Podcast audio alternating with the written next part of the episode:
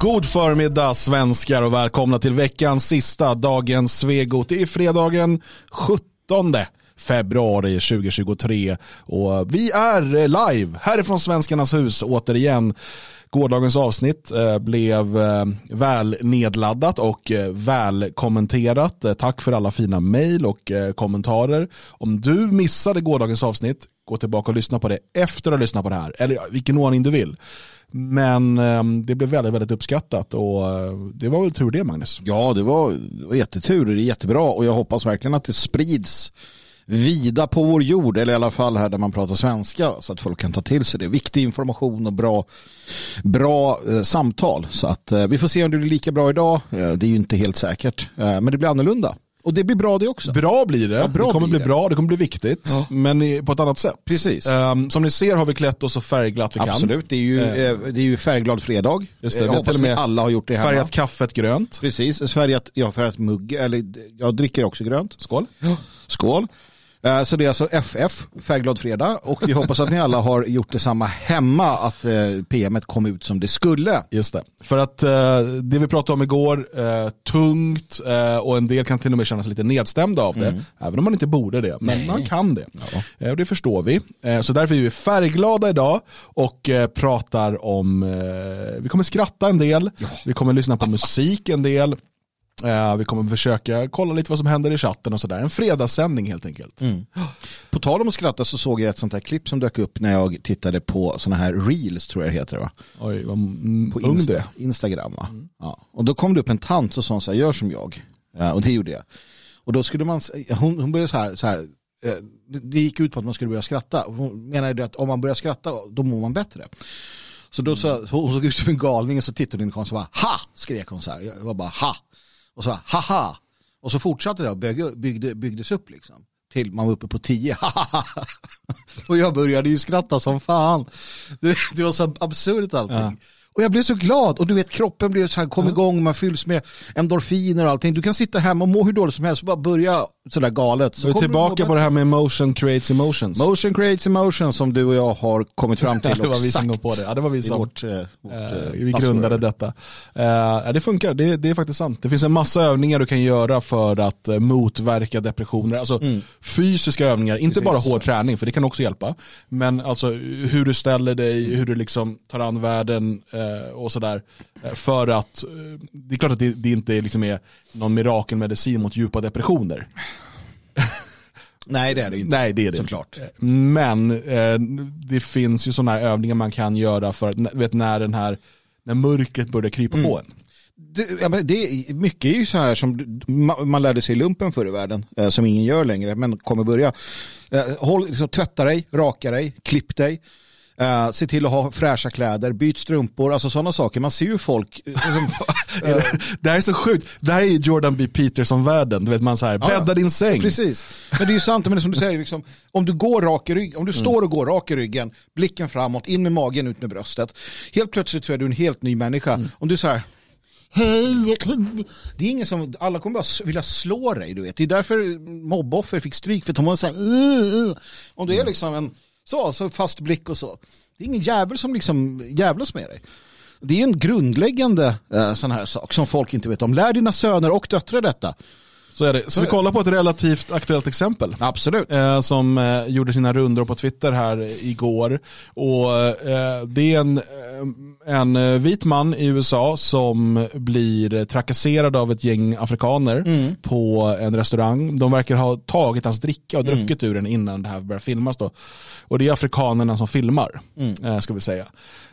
och det som är intressant med det här är att han är då ensam mot de här, det verkar vara tre stycken tror jag. Eh, och det, kolla på hans kroppsspråk, eh, kolla på hur han agerar, huruvida han backar tillbaka både verbalt och fysiskt. Liksom hur, hur agerar han? Mm. Och hur får det de här afrikanska gangstrarna eh, sig att känna? Precis. Eh, ska vi se vilken, ska vi se, här är, är klippet. Eh, så gör vi nog så här, för det är ett sånt klipp. Så här ser det ut och mm. Eh, för er som lyssnar eh, så kan vi vi kan nog förklara i efterhand vad som händer. Don't call us thugs though. Don't call us thugs. Don't call us thugs. I'll call you anything. I didn't drink your drink. Don't call me a thug. So what you is? If we thugs, so what you is? I'm not a thug. I don't go to So- people's so what- tables so and, what- and harass not- them. not- Man, I don't know, Don't call bro. us a thug, bro. Don't call us a thug. I'm not a thug. Don't call me a I could call thug. you something crazy right now if I wanted He to. just calls it because we black. I know. Don't call us thugs, bro. Don't call us thugs. I don't know. He was homeless or something. Yo, bro, I didn't drink your drink, so don't call me a thug. Yeah. And I'm recording you. I'm I- I- who- down. what can, what, I'm what not- difference does it make if you're recording me? What does that do? Nah, I'm just. said a I thug. don't. Yeah, who's a thug? racist, bro. You racist. Maybe, yeah, I am. Yeah. You are? Yeah. Racist Yeah, black yeah. And, bitch. what, and what if we beat your ass right now? You won't do it. Call me a nigga 'Cause right you- now. Yeah. Do it. Do it. Call me a nigga right now. I'll- bro, I'll beat your Do ass it. myself. Do it. Here, hold Do the it. camera. Do it. Call me Do a it. nigga right now. I'll Do it. beat your fucking Do it. ass. Call Do me it. a nigga right now. Do what it. you gonna do? Do it. What you gonna Do do? it. You just call me your thug. So what the fuck Do you. Så gonna do? jävla Do it. Call, go ahead and call. I ain't touch you. naturdokumentär alltså. I ain't touch you. Stick your ass, Fuck nigga. is you talking Fuck is you Get your fucking stupid ass girlfriend talking too, about, nigga. nigga? Yeah, don't call us thugs, bro. Don't call us thugs, because we not thugs, bro. Den här mannen har då, han sitter och äter på ett café eh, någonstans och vad vi kan förstå så har två eller tre svarta killar, någon har stulit dricka eller ja, läsk från hans bord eller hans Ja, beverage. nå- eller någonting. De har gått och tagit av mat och dricka eller någonting. Ja, och alltså. då har han kallat dem för thugs, eh, banditer, liksom jävla Mm. typer. Och det gillar de inte och sen så börjar de då mucka med honom och provocera honom och så. Han, eh, han, han har säkert 20 år på de här killarna. Han verkar vara liksom i 50, 50 plus någonting. Men du vet, vältränad. Eh, han, han, han rör sig som, som att han vet vad han gör. Um, blicken säger ganska mycket också. Eh, och han backar liksom inte. Vilket, vilket de här killarna liksom inte riktigt vet hur de ska hantera. Um, och vi skrattade båda två för att vid ett, ett tillfälle här när de säger så här call me nigger, call me nigger så ska jag slå det så här så börjar han som vanligt så här "Ah, ta min kamera så här. Då går båda de här killarna ner i någon form av Ja, någon typ av apställning. apställning, precis. Du vet en, en, en apa som backar lite och ställer sig med böjda ben och så här lite snett med huvudet. Och så här, liksom, "Då- call me, come on, call me, call me, say it, say it, say it. Börjar så här gunga som, ja, som någon typ av Precis. orangutang. Och han står ju bara liksom rak i ryggen och så här händerna vid sidorna, redo att gå upp i gard, redo att slå, redo att vad det nu kan vara. Uppenbarligen är han gammal militär, gammal polis eller gammal gangster. Någonting är det ju. Men, men det som är intressant att se det där, det är just kroppsspråket. Hela tiden rak i ryggen, han backar inte. Nej. Han, har, han visar han har hela tiden kontroll på situationen. Plus att han backar inte heller verbalt. Nej. När de då försöker göra det de kan genom att säga oh, you're a racist. Så bara, yes I am. Och då, blir så "Åh", då vet de inte hur de ska göra. För då, han aldrig backa. Och det är genom att veta att du aldrig backar så vet inte de här, för så fort du visar svaghet, då ser de det som en inbjudan att fortsätta attackera. Absolut, absolut. Och sen ser du när de säger så här, men call me a nigger, call me a nigger. Eh, då ser du han biter sig själv i tungan. Han, mm, mm, Okej, nej men det ska jag inte, ja, men det, ja, men det ska jag inte göra för att det, eh, det ja, då, då eskalerar det här. Det, då har inte jag kontroll på situationen längre. Eh, så att det är väldigt intressant att studera det där och jämföra med eh, filmer när um, vita utsätts för sådana situationer men väljer att backa. För då blir de direkt påhoppade. Ja, ja. Då blir de direkt, för att det, man måste tänka djungelns lag här. Alltså man måste, du, du måste eh, visa den här typen av liksom, eh, primalstyrka. Liksom, du- tänk dig att du är en apa i djungeln och liksom, du måste göra dig stor och du måste liksom du får absolut inte göra dig liten och visa svaghet. Eh, och så funkar det i den här interaktionen. Ja men så funkar det absolut för att vi är inte, det är inte svårare än så. Jag menar i de flesta fall i naturen också så är det det. Jag menar du kan inte springa ifrån en varg. Du kan inte springa ifrån en björn. Alltså, det är ju så här grundläggande. Sen finns det vissa olika tekniker för olika typer av djur. eh, såklart. Men, men i grunden handlar det om att vara stor, stå, liksom stand your ground. Och det är ju precis samma sak framförallt med människor. Det vet ju alla som har hamnat i delo med de här människorna någon gång. Eh, lite olika beroende på vilken typ av eh, etnicitet man har att göra med. Mm. Eh, Lite beroende på hur alltså man, får, man får ha lite koll. Och så. Men i, i allt väsentligt så... Sen är det nog inte omöjligt att eh, den här herren kanske till och med hade eh, ett dolt vapen. Nej, precis. Alltså helt lagligt som man då eh, kanske får ha. finns vissa rörelser Beroende på vilken stat det är och sådär. Ja. Och det ger ju såklart dig själv mer trygghet, att Mm. du känner dig liksom. Eh, och det är ju en av anledningarna till att jag tycker att det är självklart att, män, att fria män ska få bära Mm. vapen. Eh, för att dels kunna försvara sig men också känna den tryggheten i de här lägena. Mm. Eh, och dessutom eh, liksom så ett frö av osäkerhet hos din fiende.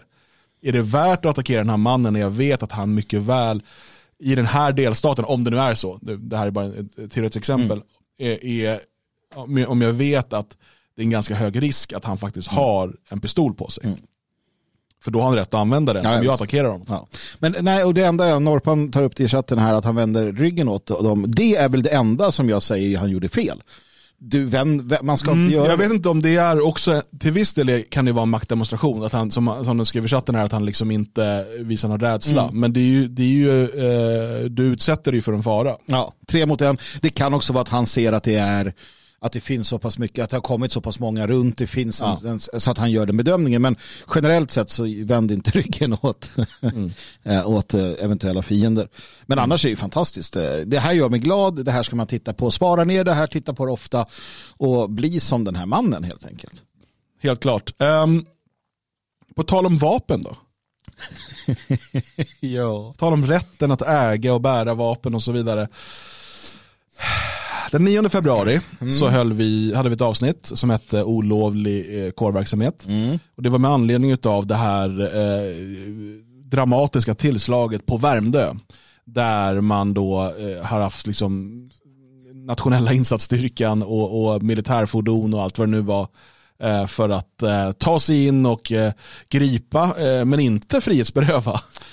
Precis, Eh, flera Ehm, potentiella Två då, personer som då, sen då misstänks för olovlig kårverksamhet. kuppförsök nästan. Ja, och de här har beskrivits då som eh, att de här vill störta demokratin. Eh, de är, och, och man har jämfört det då med eh, Reichsbürgerrörelsen i Tyskland och det här tillslaget man gjorde mot, mot prinsen och andra där eh, i, i Thüringen bland annat.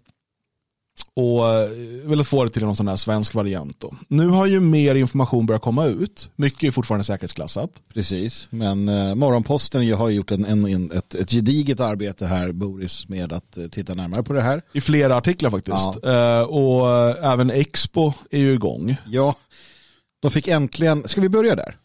Jag tror nästan det. Ja, för att det som är, alltså det som borde bli den stora snackisen, det är att Expo berättar att eh, en av då huvudmännen i den här härvan då, eh, att han på 90-talet eh, finns med i kretsar kring, alltså nationella i Stockholm. Och han dyker upp på listor som de då säger att vi har tagit del av att vi har.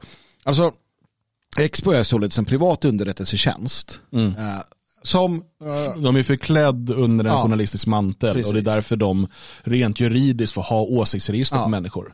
Och de har alltså åsiktsregister på människor som under 1990-talet, och då talar vi i början av 1990-talet, Ja. finns med i liksom, nationella sammanhang i Stockholm. Eh, och de sitter man då på en idag, eh, 30 år senare ungefär. Eh, och, och sitter liksom och, och, och har i sina... Det tycker jag är intressant, för det är många som har gått igenom den. Om du tar Tulevågen, vi pratar alltså i, i, i liksom, vi pratar tiotusentals människor, hundratusentals människor. Nu har inte Expo alla dem naturligtvis. Men, men alltså att, att, de kan, att de håller på så här. eh, är ju någonstans jävligt, alltså det är sånt som stater ofta gör, liksom repressiva stater. Han prenumererade också på en nazistisk terrortidning står det här. Ja, vem, vem har inte gjort det? Och det var då alltså att han fanns med i Info 14s prenumerantregister förra årtusendet. Ja, precis. Han, han, han, han prenumererade på den då. Terrortidning? Ja, visst vet du det. Det, det, det, då, har, då är man en, en nivå upp mot en vanlig gammal tidning. Det är ingen jävla blaska det här är inte. Det här är inte här. Var det så ni tänkte på Info 14 när ni höll Jag på? kom ju in där betydligt senare. Jag skrev ju så notiser om... jag, jag fick aldrig vara med under den här terrortidningstiden. Nej. Var hade- Terror-Tommy med där tror du? Det var han säkert. Jag hade velat se redaktionsmötena, alla i balaklava, sittande liksom i Solna, i, någonstans i någon källarlokal och bara välkommen till mötet på terrortidningen. Kan första terrorskribent Har vi någon terror idag eller? Ja. och terror kommer in, ja jag är här, vad fan. terror ja. Inte den terror. Nej, fan. Han var inte... Han, Nej, han var inte med där. han skrev inte Fifa 14. Nej, det gjorde han inte. inte vad jag vet i alla fall.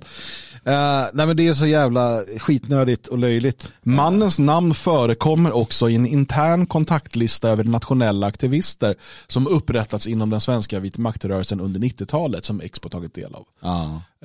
Vad är det? Det är ju någons telefonbok eller någonting. Ja, eller någon sån här ringlista Ja, ja, visst. Men massor. återigen, det här det är inget nytt säkert för er som tittar eller lyssnar, men förstå hur sjukt det är Mm. Att de här människorna som alltså kommer ur AFA och, och eh, terrormiljö, bokstavligen, kom ihåg Stig Larsson eh, åker ner till um, Eritrea var det va? Ja, Där precis. David Isaac nu sitter fängslad.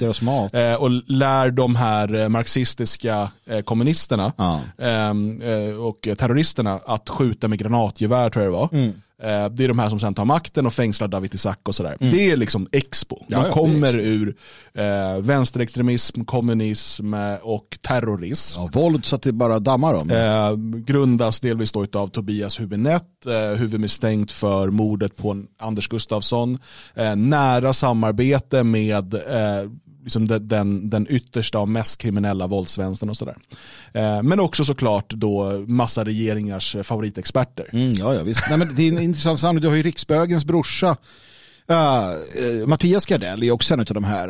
Uh, de här kollektiven kring, kring liksom, uh, ja, men på Söder, vi pratar 80-90-tal. Um, med, en väldig sån här äh, fäbless för alltså, absolut revolution, det är PLO, det är uh, anti, anti-judiskhet, antisemitism. Du, du har en, en, en lång radda utav Alltså våld och, och liksom den här sköna, sköna blandningen av så här svensk hippie-vänster med, med inslag som blir mer och mer våldsam och naturligtvis då påverkad av återarméfraktion och liknande som man också har band till på olika sätt och vis. Det är de människorna som då har släppts fram och sen börjar användas utav, eh, som används nu då som någon form av, eller har gjort länge som någon form av så här experter. Då. Ehm, och jag tror inte att Daniel Pohl liksom rensade upp i träsket, även om naturligtvis människor har bytts ut. Ja, och sen har ju Expo gått igenom, liksom, de har ju haft liberaler som chefredaktör. Rickard Slätt var ju liberal i grunden, till exempel. Ehm, och sådär. Så, att, så är det. Men, men det är ändå då att man sitter med de här registren, det, det är en ganska obehaglig verksamhet. Det är det. det, är det. Ehm, låt oss säga att eh, vi hade upp, upprättat sådana register över till exempel judar, judar och judiska aktivister. Ja, ja. Hade Expo, ja men det, det är ju journalistisk verksamhet de håller på med. Ja, eller hade de kallat det för dödslistor? Liksom. Är det dödslistor, Expo? Är det det ni har? Är det det ni har? Jag står med i ert arkiv. Är det en dödslista ni har med? Kom igen, jävlar. Lehmann.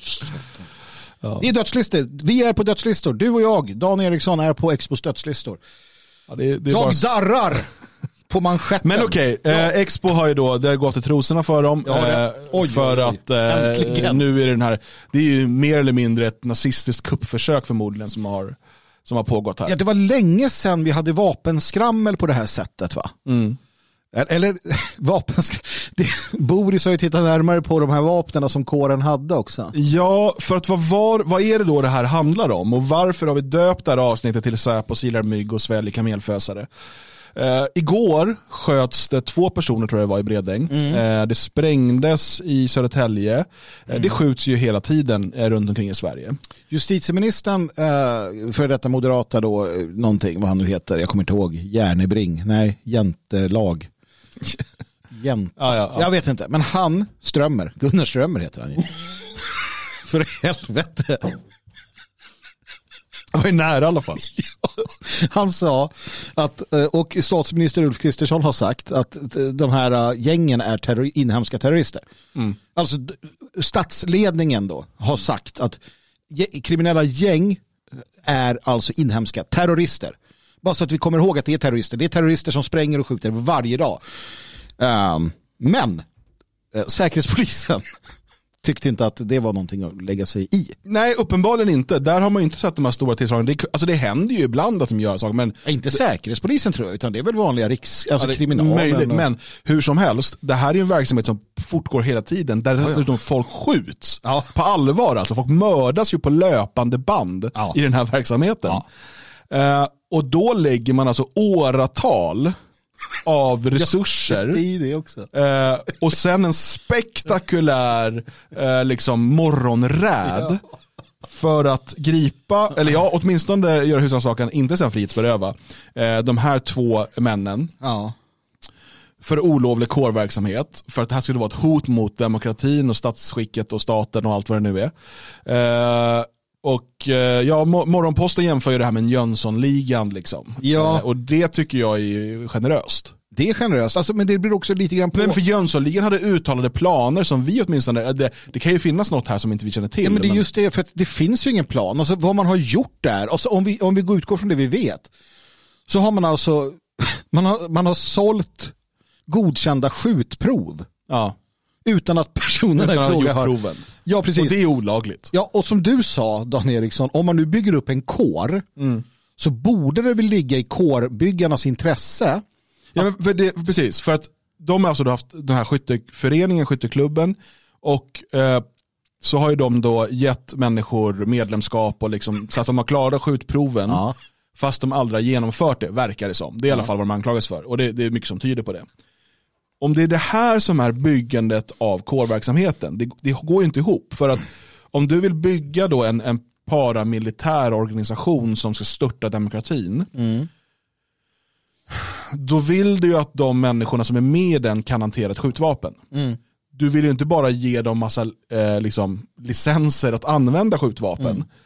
Eh, På vilket sätt det skulle vara att bygga den här eh, olovliga kårverksamheten, det framgår inte riktigt.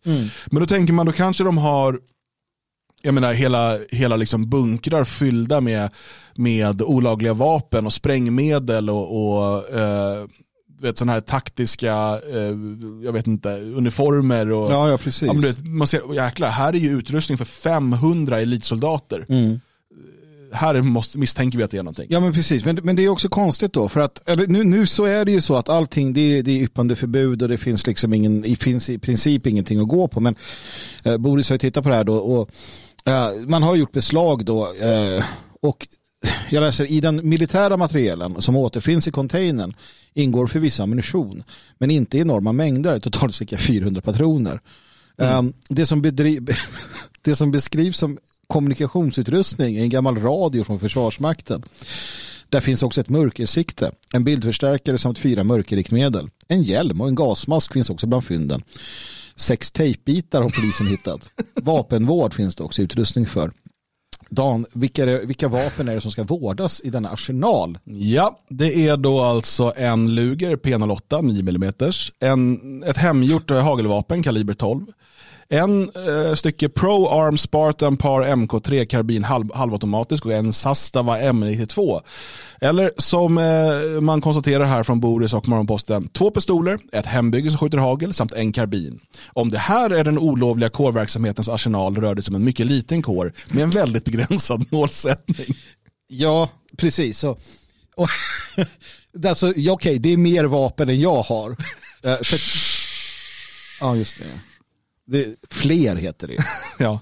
Ja, men visst, så, så att det finns, men det är också som sagt, som sagt, vi vet ju inte, det, det kanske dyker upp, men, men sen så, så konstaterar ju också att eh, huvudmannen här då, eh, som, den enda som sitter frihetsberövad i ett helt annat mål, han har ju då, eh, alltså enligt, enligt vad man kan utläsa så är han ju lite, han, är ju, han gillar vapen. Ja.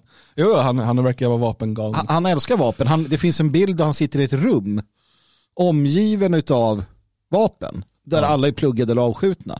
Han gillar vapen. Alltså jag känner sådana människor. Ja, ja, de, de Som, finns. Ja, och de är coola liksom. De har roliga vapen. Ja, ja, de är säkert roliga att hänga med och skjuta lite Jo med. men det var ju som du sa, de här killarna, man, man, vill- man vill ju vara polare med de här. Man vill inte hänga kanske med dem när de planerar statskupp. Nej. För den känns inte så väl genomtänkt. Men det, de är nog rätt ro, roliga liksom. Men sen är det också den här överstelöjtnanten eller vad han var, någonting, någon officer, men jag vet inte ens vad, vad han har. Alltså, Han har varit anställd inom Försvarsmakten. Ja, ja men sen, du har ju dels har ju någon, alltså, någon har varit anställd och någon är gammal officer va? Ja. Men, men det är också så här att, ja vi får se va, men Vadå, människor som gillar vapen dras till Försvarsmakten? ja, och att det, är liksom ganska bra om du har ett vapenintresse, sen kan du ju bli lite möpig naturligtvis. Men den här salutkanonen då? Va?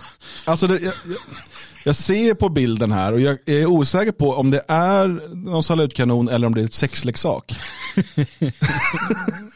Ja. Nej men alltså helt ärligt. Och, jag, jag, vet, jag känner inte de här killarna, jag vet ingenting om dem.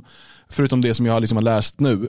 Men eh, varför lägger man ner resurser på det här? Vad är, liksom, vad, är- vad är poängen? För det måste ju vara någonting vi missar. Ja, det är det ju. Eh, och det är två saker. Eh, en sak, eller eh, en och en halv, eller en sak som vi inte missar men som vi kan liksom peka på. Och det andra är, återstår att se då när utredningen blir, alltså, när man utreder det mer, eller vi får se vad de utrett. Det ena är ju då att den här personen i fråga figurerar eh, hjälpligt. Alltså han fanns i den nationella miljön eh, tidigt 90-tal i Stockholm. Absolut gjorde han det. Han enligt Morgonposten, och jag säger inte emot, eh, var omslagspojke på Död åt såg-skivan, den kända vita aggression Död åt såg. Vilket står så här, enligt rykten var det inte på grund av hans ideologiska, utan framförallt för att han var den som hade tillgång till något typ av vapen. Ja, alltså, Han var i hemvärnet. han, var, han var vare sig mer eller mindre ideologisk än alla andra på den tiden, i den åldern. Han är ett år äldre än mig. Vi, var alltså, vi fanns ju i samma miljöer på den här tiden. Eh, och, och som sagt, han var vare sig mer eller mindre ideologisk. Det vi kan se är att han under många, många, många, många långa år överhuvudtaget inte har varit i närheten av den svenska nationalistiska rörelsen på ett eller annat sätt. Det har han liksom inte. Nej, det är inte, inte ens Expo har lyckats snappa upp Nej, något sånt. precis. Genom bara, han är kompis med någon på Facebook. Ja, om det är, då ligger ju många pyr till. Va? Men, men, men visst, eh, han har nog gaddningar och sådär. Eh, och han har varit, ja absolut. Det är ju här, det är ju det här. Vet du hur många man har träffat genom åren i så här idrottssammanhang och sådär. Alltså folk som har gamla tatueringar från 90-talet. Som antingen är liksom NS-tatueringar eller vikinga-inspirerat, runor. Värst som, är he- ja, men som är helt opolitiska. Kommer du ihåg den här filmen Romper Stomper? Ja, Han hade ju en viss gadd, en typ av gaddning. ja just det. Mm. Det var många som gjorde den. De är inte nöjda med det i efterhand alltså. Det vart ju väldigt jobbigt för dem. Nej men så här, det är ju det de gillar. Han är, han är alltså förment nazist. Äntligen. Hur länge sedan var det? Vi kunde spränga en nazist. Det är ju Karlbergarna på 50-talet som sa åh de ska göra revolution. Det skulle de inte. De hade något gammalt trött jaktgevär. Alltså så här, ja VAM, ja men det är väl liksom den, den VAM är väl den, eh, alltså ja, un, underbara 90-talet. Det är väl den enda liksom på senare tid som säger ja. Men sen, sen har du ju då naturligtvis Alexander som ekar lite i bakgrunden. Eh, du har de här som slog sönder alla rutorna på en skola. Revolution i välfärdsstaten. Revolution i välfärdsstaten, ja. Visst, det har kommit upp några. Så, mer eller mindre eh, sådär braiga försök. Eh, och det var länge sedan nu. Och, Ja, och på 90-talet var ju, det var väl några tillslag, några att man snodde vapen från något militärförråd och sånt där. ja, Ja. några kasuner och så. Ja, Ja, men det, det, kan var ha liksom, hänt. jo, men, Massa AK4 Återigen, som hur försvann. många- Icke upphittade. om vi nu jämför då, hur många... vi värmde. Eller påvärmde. Ja, bland annat. Om, eh, I... eh, de, de, Ja men alltså så här, det skjuts babian, vad heter det? Ba. Ja? Babeluringarna, de här som går ner på knä innan de ska slåss. Just det. De, de skjuter varandra var, varann, var och varannan dag. Spränger. Och spränger och, och liksom lägger ut miljoner med videos, antingen rapvideos eller sina sociala medier där de har de här vapnen och är jättecoola Mm. och sådär. Eh, det var till och med någon som sköts under en inspelning av en rapvideo Ja, för ja, man visst. är liksom inte säkrat Nej. vapen. ja, det är så jäkla dumma. så dumt ibland. Eh, och, men då väljer alltså Säpo och, och att liksom göra den här insatsen mot några som jag skulle tro är typ möp, eh, möpare, vapenintresserade, eh, som uppenbarligen verkar ha begått en del brott när det gäller det här skytteföreningen och det. Ja. Men att det är olovlig kårverksamhet och ett hot mot demokratin och bla bla bla, det är så jäkla patetiskt. Men visst är det det, visst är det det.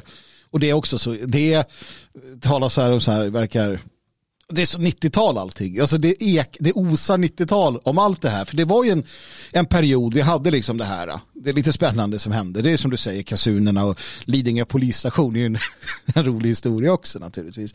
Det är också kul att jämföra när nazisterna skulle ut och göra revolution eller när så andra gör det. Nazisterna var mycket roligare.